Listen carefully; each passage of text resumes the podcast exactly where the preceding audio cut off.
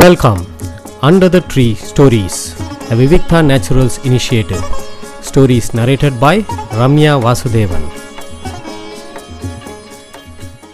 இன்னைக்கு நான் சொல்ல போகிறது வந்து லாசாரா அவர்களுடைய ஒரு முக்கியமான சிறுகதை மன்னி அப்படிங்கிறத இந்த கதையோட பெயர். லாசாராவோட கதைகள் சிறந்த கதைகள் அப்படின்னு சொல்லி பார்த்தோன்னா இணையதளத்தில் தேடினோன்னா இந்த மன்னிங்கிற கதை கண்டிப்பாக அதில் வரும். இந்த கதையை வந்து இந்த கதையோட அப்ரோச்சே கொஞ்சம் வித்தியாசமாக இருக்கும். ஒவ்வொரு கதையும் ஒவ்வொரு விதமான ஃபீல் ஒவ்வொரு விதமான அப்ரோச் இந்த கதைகளை வாசிக்கணும்னு நான் சொல்கிறதுக்கு காரணம் ஒரு எழுத்தாளராக அவர் எந்த எத்தனை விதமான ஸ்டைலை ட்ரை பண்ணியிருக்கார் அப்படிங்கிறது தான். அதே மாதிரி இந்த கதைகள்லாம் ரொம்ப காலத்துக்கு முன்னாடி எழுதின எழுதப்பட்ட கதைகள். அப்போ உள்ள பரிபாஷை அப்போ இருக்கக்கூடிய ஒரு சமுதாய அமைப்பு எல்லாமே வந்து இப்போ இருக்கா இல்லையா இழந்துட்டோமா இல்லை அது நல்லதா கெட்டதான்னு தெரியல. ஆனால் சில இது மனசு அப்படியே அதே இடத்துல நெகிழ வைக்கிறது தான் அந்த கதைகளை வாசிக்கும்போது. லாசாரா கதைகளை சொல்கிறது வந்து ஒரு பெரிய சவாலாகவும் இருக்குது அதனால தான் வார வாரம் நான் அந்த கதைகளை எடுத்து சொல்கிறேன் அது நானே எனக்கு வச்சுக்கிற பரீட்சை. ஏன்னா எல்லா கதைகளும் வந்து அந்த நான் சொன்ன மாதிரி எண்ணங்களை பற்றின எண்ணங்களையே கதையாக எழுதுகிறார் அவர். இந்த லாசாராவோட கதையை ஒருத்தர் படமாக்க முடியும். இப்போ சுஜாதாவோட கதையை படமாக்கிடலாம். அஹ் தி ஜானகிராமனோட கதையை படமாக்க முடிஞ்சது. லாசாராவோட கதையை படமாக்க முடியுமாங்கன்னா அது ரொம்ப கஷ்டமாக தான் இருக்கும். ஏன்னா எதுவுமே வந்து சம்பவங்களை விட எண்ணங்கள் ஜாஸ்தியாக இருக்கிறதுனால ஒரு ஆள் இப்படி யோசிக்கிறான் அவன் முகத்தை வேணால் க்ளோஸ்அப்பில் காட்டலாம். அவன் உள்ளுக்குள்ளே இத்தனை ஒரு ரெண்டரை பக்கம் எழுதுறாரு. அவன் மனசில் என்ன நினைக்கிறான் அப்படிங்கிறத. அதை எப்படி ஒருத்தன் படமாக்குவான்? ஆச்சரியமாக இருக்கும் எனக்கு. இந்த கதை மன்னி வந்து சொல்கிறதுக்கு முன்னாடி இன்னொரு விஷயமும் சொல்ல வரேன். அதாவது நம்ம நிறைய பேரை லைஃப்பில் மீட் பண்ணுவோம். மீட் பண்ணும்போது சந்திச்சுட்டு பேசுவோம். நம்ம யாரையாவது பற்றி ஒஸ்தியாக பேசுவோம்.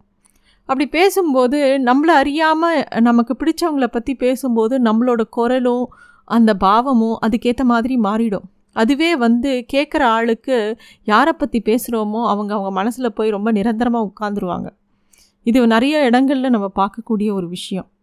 அந்த மாதிரி தான் இந்த கதையோட பேஸ் லைன் அதுதான் இந்த கதையை வந்து அவர் சொல்கிற விதம் ஒரு ஒரு சின்ன நிகழ்வு தான். ஆனால் அது ஒரு பெரிய தாக்கத்தை கண்டிப்பாக கொடுக்கும்.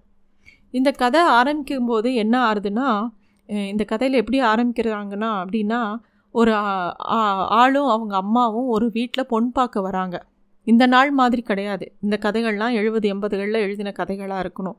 ஏன்னா பொன் பார்க்கறதுங்கிறது ஒரு பெரிய சம்பவமாக நடந்தது.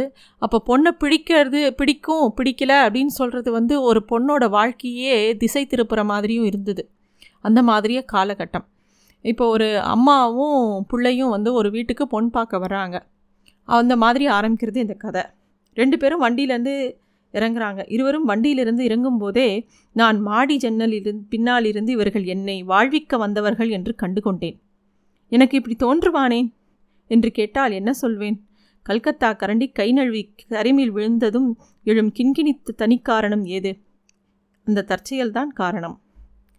உடனே அவங்க ரெண்டு பேரும் உள்ளே நுழையிறாங்க. உடனே அந்த பொண்ணோட அப்பா வா வா மாமிக்கு நமஸ்கரி.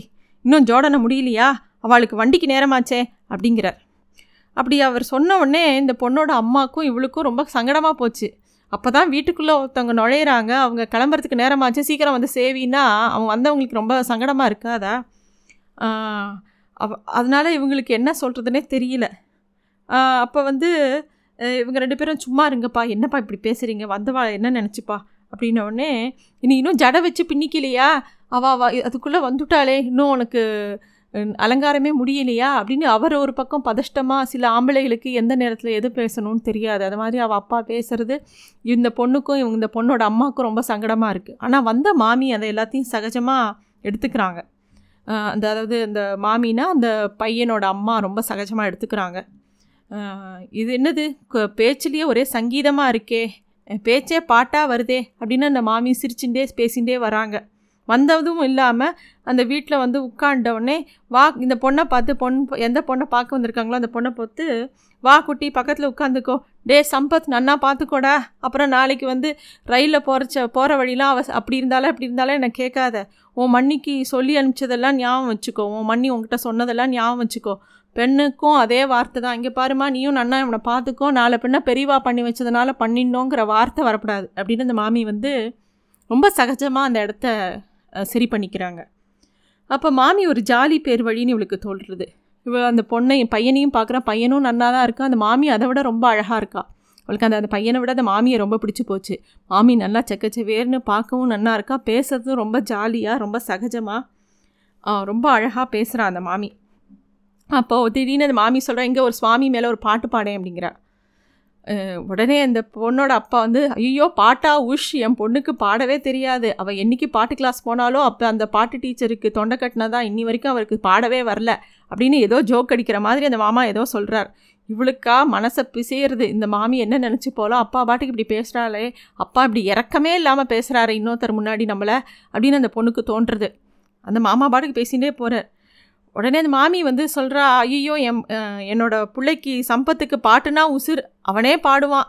வெந்நீர் உள்ள அவன் ஒரு ஒரு சமயம் வெளுத்து வாங்குற கச்சேரியில் பின்னாடி குளிக்கிற வரவாளுக்கெலாம் ரொம்ப சிரமம்தான். அவ்வளோ நன்னா பாடுவானா பார்த்துக்கோங்களேன் அப்படின்னு அந்த மாமி பாட்டுக்கு சொல்கிறா உடனே இந்த மாமாவும் விட்டு கொடுக்கல. என் பொண்ணுக்கு பாட தான் வராது. ஆனால் கல் சட்டி வானொலி எல்லாம் நன்னா தேப்பா. நன்னா சமையல் பண்ணுவா. அவள் வெங்காய சொஜ்ஜி பண்ணானாக்கா அன்றைக்கி விரதம் கூட நம்மளால் இருக்க முடியாது. எல்லா விரதத்துக்கும் பங்கம் தான் அப்படின்னு இந்த மா மாமா சொல்கிறார் அவர் சொல்கிறதெல்லாம் அந்த மாமி எதுவும் காதில் வாங்கிட்ட மாதிரியே தெரியல. அதுவும் பொண்ணோட அம்மாவும் சொல்கிறா ஆமாம்மா இவர் எல்லாத்தையும் சாப்பிட்டுட்டு இவருக்கு அப்புறம் டாக்டருக்கும் நிறையா ஃபீஸை கொடுப்பார் அப்படிங்கிற மாதிரி அந்த மாமியும் சொல்கிறா இந்த இந்த மாமி அதெல்லாம் காதில் வாங்கின மாதிரியே சொல்ல. இந்த மாமி வந்து முதல்ல தன்னோட பிள்ளைய பற்றி சொல்லியாச்சு அப்புறம் தன்னோட பெரிய மாட்டு பொண்ணை பற்றி சொல்ல ஆரம்பிக்கிறா. என் மூத்த பாட்டு பொண்ணை வந்து சேர்ந்ததும் எல்லாத்துக்கும் முத்தாப்பு மாதிரி அழைத்து அவளுக்கும் அப்படி ஒரு சங்கீத ஞானம்.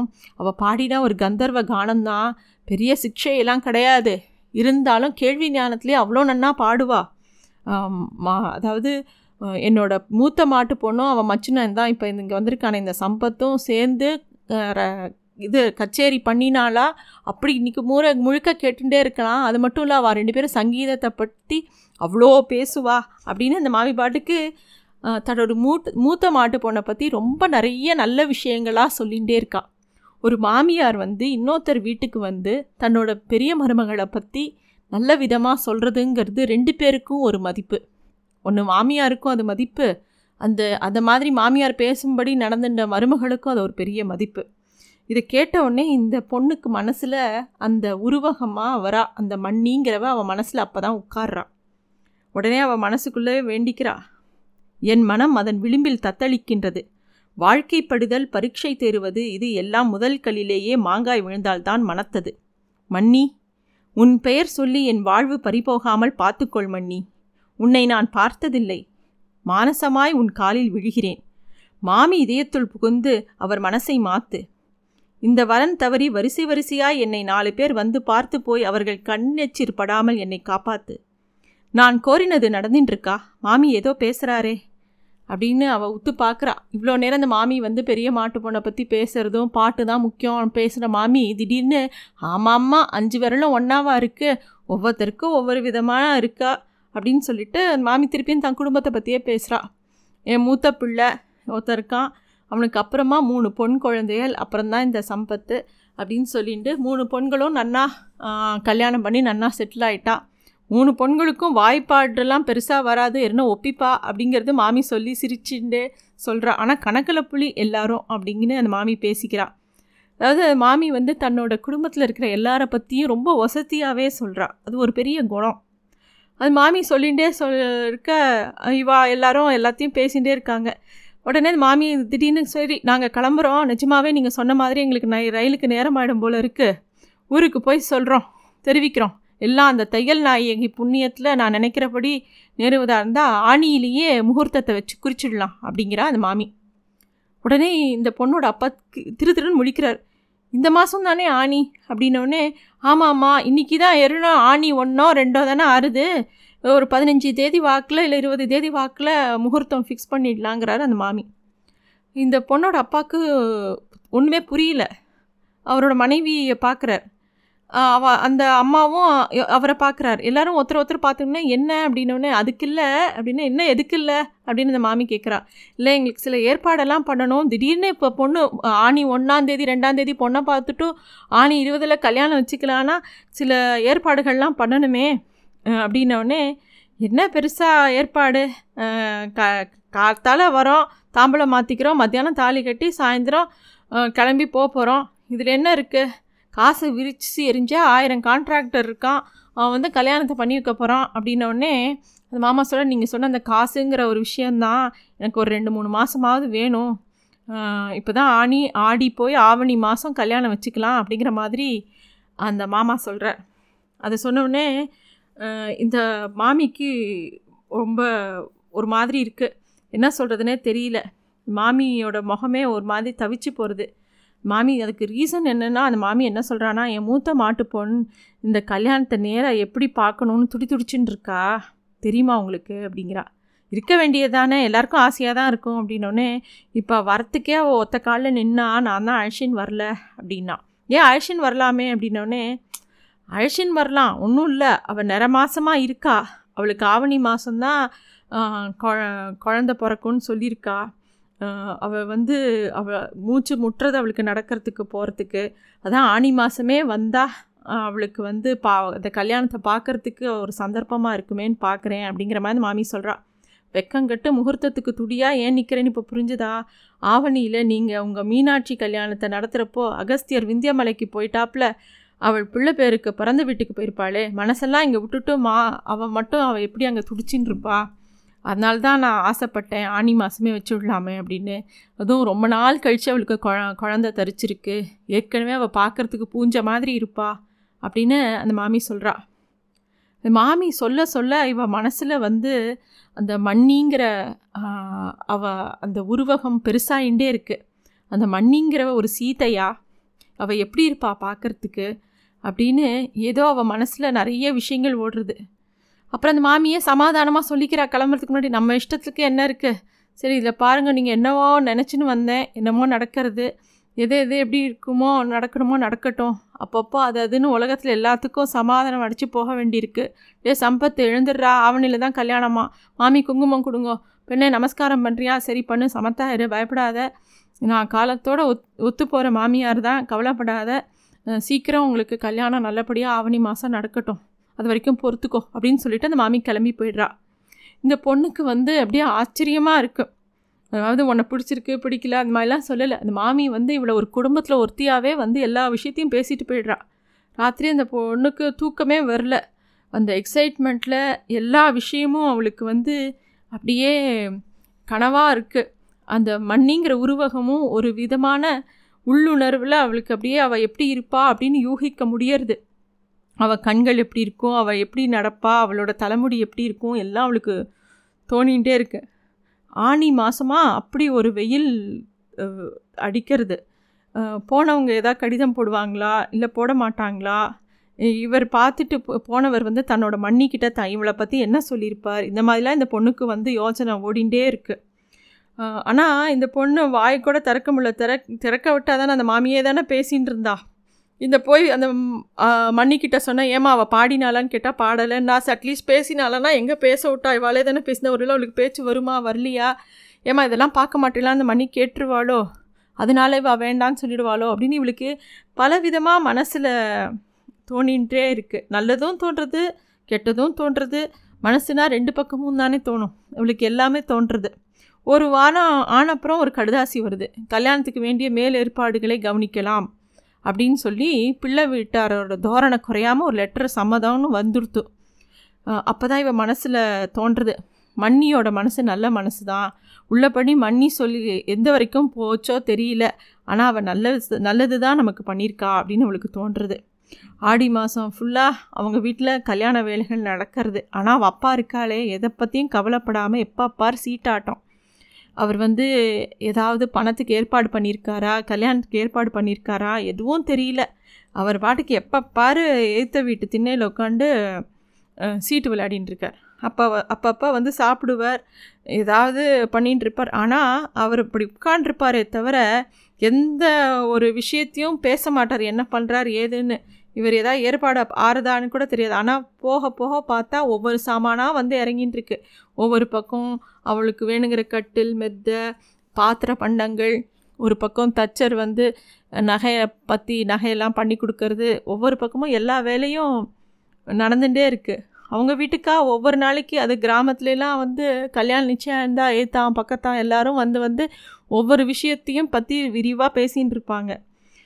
அந்த மாதிரி எல்லாம் வேக வேகமாக நடக்கிறது அவள் வீட்டில் இந்த நாளில் எங்களது எல்லாமே எங்களுக்கு மேல் மாமியாய் குதிர் குதிராய் நிற்கிறது. பாலாவுக்கு இவ்வளவு சுருக்க கூடினது அவள் செய்த புண்ணியம்தான். அப்படின்னு ஒவ்வொரு மாமியும் ஒவ்வொரு விஷயமா பேசிட்டு போகிறா பரவாயில்லையே மொத முதல்ல பொண்ணு பார்க்க வந்தாலே சரின்னு சொல்லிட்டாளே.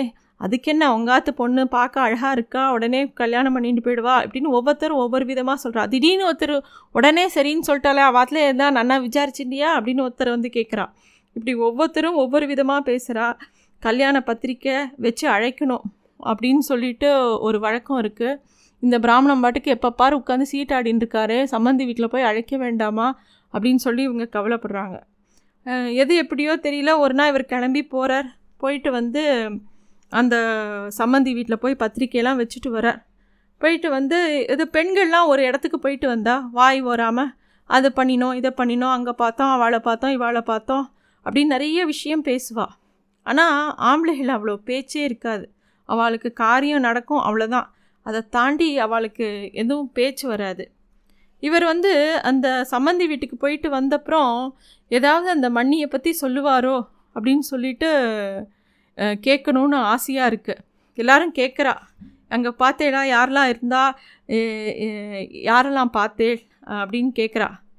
அங்கே நிறைய பேர் இருந்தா சரி மண்ணியா பார்த்தியாப்பா அப்படின்னு இந்த பொண்ணு டக்குன்னு கேட்டுடுறா. மண்ணியா அது யார் மண்ணி கல்யாணத்துக்கு முன்னாடியே உறவா உனக்கு அவளாம் அப்படின்னு இவர் நக்கலாக கேட்குறார் உடனே அந்த பொண்ணோட அம்மாவும் இப்போவே அழைச்சி பார்க்குறதுல ஒன்றும் தப்பு கிடையாது. அங்கே தானே போய் இருக்க போகிறா அவங்க இருக்கிறவா எல்லாரையும் அவள் தெரிஞ்சுக்க வேண்டிதானே? யாராவது போன இடத்துல ஏதாவது கர்ப்பி கர்ப்பிணி மாதிரி ஒரு பொண்ணை பார்த்தேலான்னு கேட்குறா நீங்கள் பார்க்கலையா அப்படின்னு கேட்குறா சரிதான் அங்கே ரெண்டு மூணு பேர் பிள்ளையார் வேஷம் போட்டுன்னு இங்கே அங்கேயும் சுற்றி இருந்தா யா யாரை கண்டேன் இதுன்னு யாரை பார்த்தாலும் என்ன ஏதுன்னு நான் கேட்கவா முடியும்? ஏதோ ரெண்டு மூணு பேர் இருந்தா அப்படின்னு அவர் ரொம்ப அலட்சியமாக சொல்கிறார் ஆனால் இவளுக்கு ரொம்ப கஷ்டமாக எடுத்து இவர் அந்த பொ மண்ணியை பார்த்தாரா அவள் எப்படி இருப்பா அப்படிங்கிறத சொல்ல மாட்டேங்கிறாரேன்னு இவளுக்கு கஷ்டமாக இருக்குது கல்யாண நாள் நெருங்கி வருது. கல்யாண த முத நான் வண்டி ச சத்தம் கேட்கறது ஒரு பக்கம் நாதஸ்வரம் ஒரு பக்கம் நிறைய பேர் வந்து இறங்குறது கல்யாண கோஷம் கேட்கறது எல்லாரும் நிறைய மனுஷா வீட்டுக்கு வந்துட்டுருக்கா ஒவ்வொருத்தராக வந்து இறங்கி இறங்கின்னு இருக்கா போ பிள்ளையாத்துக்காராலும் வந்து இறங்குறா. அப்போ வந்து இவள் முன்னாடி வந்து அவள் மாமியார் வேகமாக வந்து நிற்கிறாள் அவள் மாமியாரை பார்க்கும்போதே மாமியாரோட தேஜஸை பார்க்கும்போது கண்ணு கூசுறது. ஒன்றுக்கு நாங்காக தெரியறது. அவங்க வீட்டில் எத்தனை பேர் இருந்தாலும் அத்தனை பேரையும் இவ இந்த அம்மாவை சுற்றி இயங்குற கிரக அதாவது பிளானட்ஸ் தான். எல்லாருமே கிரகங்கள் தான் அப்படின்னு தோன்றது இவளுக்கு. அந்த மாமி வந்து இவளை பார்த்தோன்னே என்ன பண்ணேன் முழைக்கிற வா வா. எல்லாரும் உன்னை பார்க்க தான் வந்திருக்கோம். இன்னைக்கு எல்லாருக்கும் ஒரு நமஸ்காரம் போட்டால் போதும். நாளைக்கு முகூர்த்தத்துக்கு அப்புறம் ஆள் ஆளுக்கு தனித்தனியாக நீ வந்து விழுந்து சேவிக்கலாம். இப்போ நாங்கள்லாம் சேர்ந்து நிற்கிறோம் எங்களுக்கு எங்களை வந்து சேவி. இங்கே பாரு இவர் தான் உன் மாமனார். இவர் தான் உன் நாத்தனமார் நாத்தனார்கள். எல்லாரையும் பார்த்துக்கோ. இவர் தான் இவ உனக்கு இவ- இவ எல்லாரும் உனக்கு பெரியவா தான் வந்து நமஸ்காரம் பண்ணு அப்படிங்கிறா. அப்பயும் இந்த பொண்ணு வந்து அவளை அறியாமையே அவள் மண்ணி எங்கே இருக்கான்னு அப்படியே முகத்தை தேடுறா. சபலம் அடிச்சுக்கிறது. ஒருவேளை கடைசி நிமிஷத்தில் கல்யாணத்துக்கு வந்துட்டு அப்புறம் பிறந்தாத்துக்கு போகிறேன்னு சொல்லிட்டு வந்திருப்பாளோ? அப்படின்னு சொல்லிட்டு அவளுக்கு மனசு அடிச்சுக்கிறது. அப்போ தான் அந்த மாமியார் இருந்து இதுதான் உன் மச்சனை அப்படின்னு சொல்லி ஒருத்தரை காமிக்கிறான் ஒத்த நாடி தேகம். ஏதோ அவரை பார்க்கும்போதே நல்ல புருவங்கள்லாம் பெருசாக இருந்தது. எதையோ யோசித்த மாதிரியே நின்றுன்றார் அந்த நிமிஷத்தோட அவசரத்தில் மனசில் பரபரப்பு எத்தனையோ இரைச்சல்கள். எதுவுமே அவர் மனசுக்குள்ளே பதிவாகலை. அவர் ஏதோ அறத்தூக்கத்தில் இருக்கிற மாதிரி எதையோ யோசிச்சுட்டு இருக்கிற மாதிரி இருக்கார். ஏதோ கவலையாக இருக்கிற மாதிரி அவருக்கு தெரியறது. அப்படியே எதிர் சாரியில் அந்த கிராமத்தில் வந்து கல்யாணங்கும்போது ஒரு இடத்துல நடக்கும். எதிர் வீட்டிலலாம் அந்த வீட்டில் தான் இந்த பிள்ளையாத்துக்காரெல்லாம் தங்கியிருக்கா. இவன் மொட்டை மாடியிலேருந்து அந்த வீட்டை பார்த்துட்டே இருக்கா. பார்த்துட்டே இருக்கும்போது எல்லாரும் படுத்துன்றான்னு தெரியறது. இவளுக்கும் தூக்கம் வரல. மறுநாள் கல்யாணம். இவன் மனசும் வந்து அவள் மண்ணியே நினச்சிட்டு இருக்கு அங்கேருந்து பார்க்கும்போது அந்த வீட்லேயும் ஒருத்தர் எழுந்து வாசலில் நின்றுட்டு இருக்கார் அதை அதாவது இவளோட பெரிய மச்சினர். அவருக்கும் தூக்கமே வரல. ஒத்த நாடி இருந்தால் போல் இருந்தது. இத்தனைக்கும் ஒரே இடத்துலருந்து தான் பல கிளைகள் பிரிகிற மாதிரி இவரோட மனசும் வந்து எங்கேயோ இருக்கிறது நன்னா தெரியறது. ஏதோ தவிச்சுன்னு நிற்கிறார் அவருக்கும் தூக்கம் வரல.